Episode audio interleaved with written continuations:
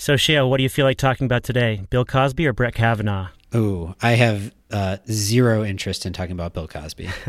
I have a coin right here, so I guess I shouldn't flip it. No, absolutely not.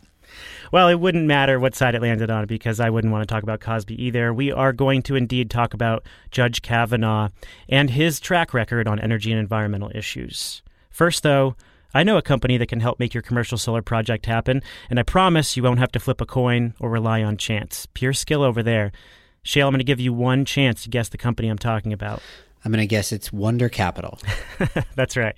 Wunder Capital is rapidly becoming one of the most important companies in commercial solar. Its secret sauce software. Wunder's platform makes it easier to find investors for your project. According to the rankings from our research team, Wunder is now the leading financier of U.S. commercial solar. Find out how to make your project happen at wundercapital.com slash GTM. That's Wunder with a U. Wundercapital.com/gtm.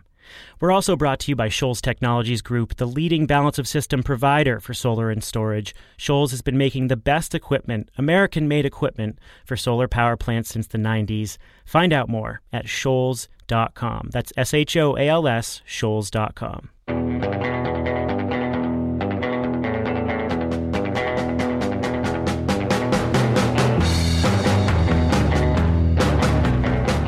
This is The Interchange, conversations about the future of energy from Greentech Media. I'm Stephen Lacey. Welcome.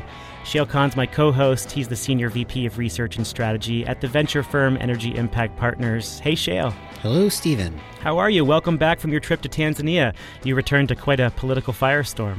I did, and I managed not to read the news for the full two weeks that I was gone. So I, you know, it was interesting. I got back and like expected to that there would be a ton going on, and I would have missed so much. And then like I read all the news for the previous couple weeks, and it just was like more of what had been happening for the past three years. So I actually didn't feel like I missed that much. Right, right. You can catch up to speed pretty quickly. It is just more of the same, but it is craziness. And um, we're going to tap into some of that craziness because on Thursday, Trump's Supreme Court nominee, Brett Kavanaugh, is going to publicly face questions from Congress about alleged sexual assault. This is not the hearing he expected. This is not the hearing any of us expected until like a week ago. Supreme Court nomination hearings can be feisty, of course, but they're usually not must watch TV events. Usually it's the political diehards who have an interest in them. But a new poll out from PBS and NPR this morning shows that 58% of Americans will be paying attention to this week's confirmation hearings for Brett Kavanaugh, uh, who again is accused by two women of sexual assault.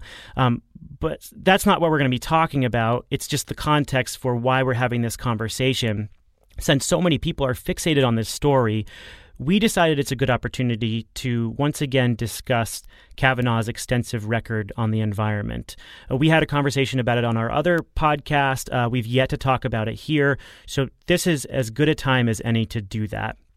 Now, I recognize this is a bit risky since we're recording this on a Wednesday morning. Who knows what could happen between now and Thursday, but we're venturing into the topic nonetheless because, if confirmed, Kavanaugh will undoubtedly reshape the legal landscape for energy and environmental issues.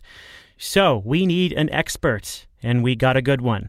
We are joined by Michael Wara, Director of the Climate and Energy Program at the Stanford Woods Institute for the Environment. Michael is familiar with some cases that Kavanaugh has heard as a circuit judge, and he's going to help us understand Kavanaugh's judicial philosophy. Michael, welcome. Thanks for joining us. It's a pleasure to be on. I'm, I love your podcast, both the Energy Gang and the Interchange, so it's a real treat to get to talk with you. Thank you so much. Well, we're, we're looking forward to this conversation because we need a little help. So, Shayle, where do you want to start? Well, I think broadly, there's a couple of things that we want to talk about. The first is we want to look backward and we want to sort of find any um, major decisions that Judge Kavanaugh has been a part of that pertain to energy and the environment, and then you know see what he decided, what his um, writing suggests about how he thinks about those issues, um, how he thinks about regulation, things like that. So we want to look at what he has done, his track record. And then I think we want to talk about what that might mean if he's confirmed for the future of energy and environmental decisions on the Supreme Court, what might come down the pike over the next you know five ten years um, and how might it be impacted by having somebody like kavanaugh on the court so i think let's start with the history michael when we talked before you said that there are at least a couple of decisions that Judge Kavanaugh has been a part of um, that have been pertinent to energy and environmental issues. Um, let's start with the multi-state NOx and SOx cap and trade ruling. Can you walk us through briefly what that case was all about and what Judge Kavanaugh said about it? Absolutely. So the case concerned efforts by EPA to deal with regional air pollution problems, problems that you know couldn't be resolved by um, regulating within a state because the air pollution that was causing um, unhealthy air was drifting over from a neighboring state. And that's been a long term problem in the United States, mostly caused, not entirely, but mostly caused by uh, coal fired electric power plants. It, early on, we had the acid rain trading program. That was a, a an amendment to the Clean Air Act that Congress passed. And more recently, we've had a series of regulations from the EPA using a part of the Clean Air Act called the Good Neighbor provision, which is kind of like the nuisance law of the Clean Air Act, right? It says you can't do anything in your air that's going to cause problems in my air, basically, in the, in the most in the simplest terms. And um, Judge Kavanaugh reached a decision um, in his review of one of these attempts to resolve this regional clean air problem that really threw the threw the program into disarray. Um, the the program has had a lot of problems with judicial review at the DC Circuit, but Judge Kavanaugh's decision was particularly striking in that it essentially flew in the face of um, the expert testimony that had been given about how to solve uh, the essentially the mathematics, the, the basic science of the air pollution problem, and it largely ignored the uh, potential air pollution benefits, like the public health benefits of the rule. Um, and it was a striking statement, uh, I think, of kind of a lack of uh, what lawyers would call judicial deference to an agency, but but what I would more simply explain as, you know, a, a, a unwillingness to to to listen to the experts at the agency over um, you know his own viewpoint, um, which of course in court is going to be shaped by advocates, right? It's going to be shaped by uh, experts on both sides, right? The environmental groups and industry, with EPA usually in the middle somewhere. So the Supreme Court ended up rejecting that ruling. But um, in her dissent, Ju- Judge Judith Rogers basically bluntly said that Kavanaugh's ruling rewrites a decades old statute. What did she mean by that? Kavanaugh in his in his decision making, and this case is an example of, of of this, has demonstrated a repeated willingness to be a conservative radical in the way that he interprets what we thought were well understood pieces of the major environmental statutes. In this case, he dramatically limited EPA's ability, or if, if his decision had been upheld by the Supreme Court, he would have dramatically limited EPA's ability to regulate regional air pollution. And I think done so in a way that also, and, and, and I should say, I I was a participant in the appeal to the Supreme Court. I wrote an amicus brief for engineers and uh, economists that work on the grid um, you know, he, he would have basically pushed EPA into a box um, regulating the power sector that was fundamentally inconsistent with the high voltage transmission network and the way that markets price power. So that sort of sounds to me like what I what I think of as as relatively standard conservative judicial thinking, which is you've got some legislation that provides some authority to an agency, the consu- conservative uh, members of the judiciary would tend to interpret it sort of strictly and narrowly so as not to offer too much wide power to the agency to you know to expand the regulatory state as they might put it. Um, whereas the agency itself probably wants to interpret it as broadly as possible to provide itself as much um, capacity to to accomplish things as it can do. So, am I wrong in that framing of it? And if if not, then what makes this radical as opposed to just sort of run of the mill conservative? Well, you know, part of what makes it radical is that um, is is respect for precedent. Um, the in two two different ways. First, the first way is that this whole issue of how to interpret the good neighbor provision of the Clean Air Act has been heavily litigated all the way up to the Supreme Court. And this issue had never been identified by any court, any any any any panel of the DC Circuit or the Supreme Court as a problem. And EPA had has proposed and actually implemented numerous rules using the clean air, uh, the good neighbor provision. Sorry, EPA has actually proposed and implemented numerous rules that rely on this interpretation of the good neighbor provision. So it was upsetting what everyone in the clean air community viewed as settled law. In addition, it reflects a broader theme in Kavanaugh's judicial decision making, which is this sort of reliance on his own judgment in lieu of experts to narrow the uh, authority that agencies have. Now, on the one hand, that's not radical, maybe. That's maybe what you expect from conservative judges and justices. Um, on the other hand, I think it does reflect uh, a view that Kavanaugh and a number of other ju- judges, justices as well, Gorsuch has um, articulated this viewpoint, have that what is probably the most settled precedent in U.S. administrative law, the law of how agencies work, it's a case called Chevron versus NRDC, needs to be significantly modified. Um, and Kavanaugh has, again, not hidden the ball on this. He is being very, this is one of the things about which he is quite straightforward. He wants to modify Chevron in a way that would reduce the degree to which judges defer when there are questions of, of how to interpret a law that Congress has made. The way things work now, if there and, and and have worked since 1984 when the Supreme Court decided Chevron, and really for a while before then as well, is that if a statute is clear, then the courts get to decide. If it's ambiguous or if the application of a statute to a new problem creates ambiguities, then courts are supposed to defer to agencies because they have more expertise about the facts, about about the complexities of a particular problem. And that's the balance that the Supreme Court struck uh, in the 1980s, dealing with actually an air pollution problem related to refineries. And that's been the law of the land for decades. Kavanaugh is essentially saying, and, and I should say it's it's perhaps the most cited case. It definitely is the most cited case in anything having to do with administrative law in the United States. That is as settled a precedent as you can get.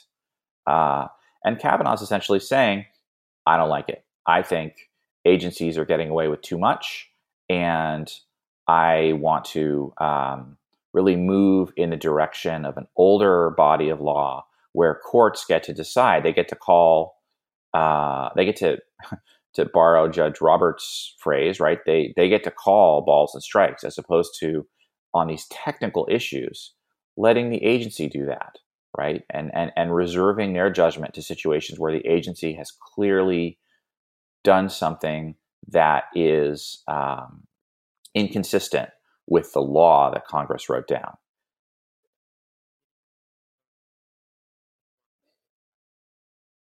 Absolutely. Um, I think, you know, were Chevron, the Chevron precedent, and lawyers are taught to call it Chevron deference, right? This, this, this deferring to agencies, listening to the agency's viewpoint when the situation is not clear, um, is it, were that precedent to be modified, it would be a fundamental change in how our government works, and and not just courts, right? How agencies work, and um, I think you know it's clear that Kavanaugh, you know, feels that agencies are sort of have have overreached, and he doesn't just feel that when it's environmental groups and the EPA trying to protect public health. Right, there are other cases wh- where uh, the he has shown where there are other cases where he has shown a willingness to overturn uh, agency rules that are supported by industry, even when he feels that a narrower reading of the statute can allow for later touch regulation. So you mentioned initially another more recent ruling that he made as well um, that has to do with the Montreal Protocol, which was the the uh, legislation enacted to combat the ozone hole a while back, largely viewed as a success. What was his involvement in that, and what you know was it a similar um, type of decision? It was very consistent with this line of reasoning that he's shown. The case involved the part of the Clean Air Act that implements the treaty, the Montreal Protocol that you mentioned, um, under U.S. law, right? So, U.S. when the U.S. signs a treaty, we usually have to then Congress has to enact a law that will actually implement the treaty's provisions under U.S. law, so that the U.S. comes into compliance. One of the ways we do that is with something called the Significant New Alternatives Program, the SNAP program under the Clean Air Act, and it basically is a way for EPA to say, don't use this kind of super polluting gas for some purpose, air conditioners or uh, refrigerants. Use this other gas, an alternative, right? That has been shown to be cost effective and effective as a refrigerant and not to and to harm the ozone layer less. For decades, right? The Montreal Protocol is 30 years old. For decades, EPA has used SNAP regulations to phase out particular gases and phase in new substitutes as they became available. And in this case, um, that which was very recently decided by the DC Circuit, you had environmental groups and the refrigerants industry jointly propose new modifications to the SNAP regulations. So this was not, you know, the Sierra Club beating the drum saying we need to protect the ozone layer, we need to protect climate. A lot of these ozone destroying gases are also super global warming gases. Um, it was a situation where industry, in collaboration with the environmental groups, jointly proposed regulation that everyone agreed was in the interests of the US industry and consumers and the environment. And Judge Kavanaugh basically flipped open the dictionary and decided that substitute meant something different than what EPA had thought it meant for the last several decades. He decided that substitute means uh, essentially that you can only um, replace something one time um, under the SNAP program. So that if you had uh, the chlorofluorocarbon was the original really problematic ozone destroying gas, once you replace that once, you can no longer sub in something else when it when an improved gas becomes available this case really turned on, I mean, it really did turn on which dictionary Kavanaugh used to decide the definition of the word substitute. And that kind of reasoning is is is is sort of typical of the of the kind of radical textualists that that you know Kavanaugh is an example of. If you'd used um, another dictionary, right, a sort of Webster's versus the OED, um, or, or, Webster's versus American Heritage, because we're an American court. We don't use the Oxford Dictionary. Um, you know, one of them had only one definition of substitute, and the other had uh, two definitions, one of which allowed for this idea of kind of multiple substitution. And the case turned on that issue.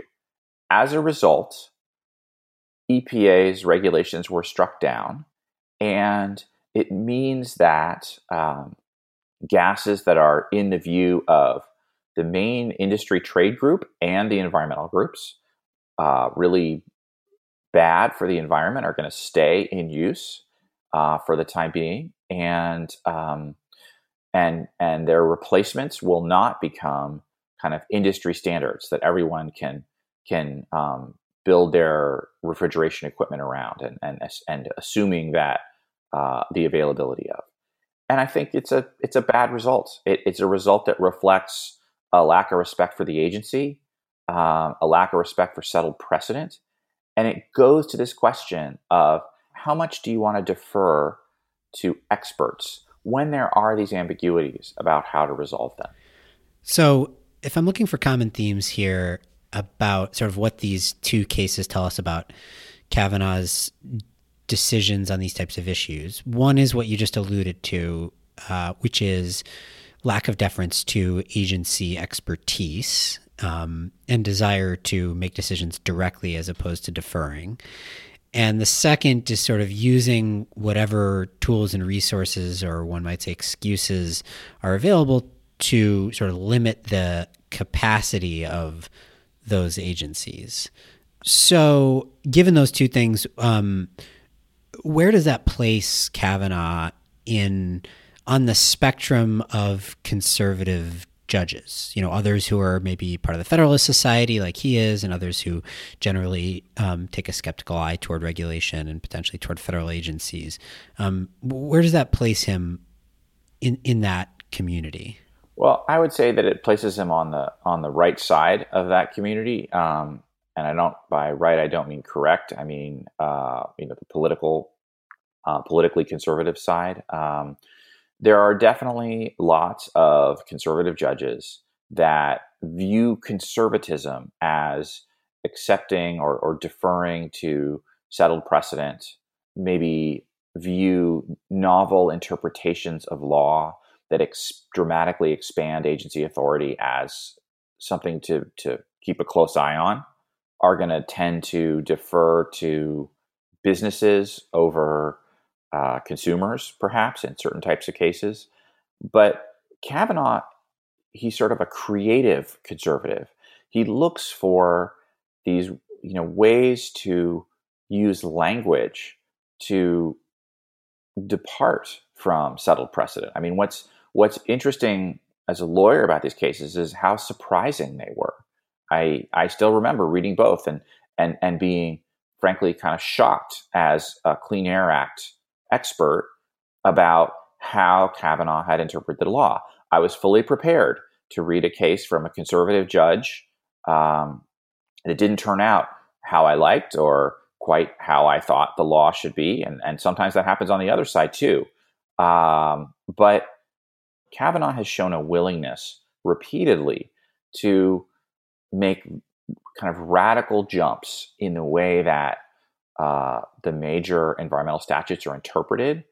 And so, if he were appointed to the Supreme Court, I think the only reasonable thing would be to expect that his opinions would continue that trend and that we'd be in for surprises and not necessarily surprises that uh, would respect settled expectations, which is, I think, really important in the power sector, um, and not surprises that would uh, be terribly protective of the environment. And, and what does that do to the balance of the court? So now the swing vote goes from Justice Kennedy to Chief Justice John Roberts. So now the court moves further to the right, and Kavanaugh is presumably on the further uh, right end of the spectrum. So, what does that do to the balance of the court? What it means is that new kind of creative regulations are going to be subject to a lot more scrutiny. Uh, and that what we think are settled ideas, precedents, um, ways of doing things for the agency um, could become unsettled. Now let's push the dominoes a little bit and think about what may happen in the coming years. So let's assume that Kavanaugh joins the Supreme Court. And then let's assume that we have a, a, a Democratic president or a more moderate Re- Republican president after Trump.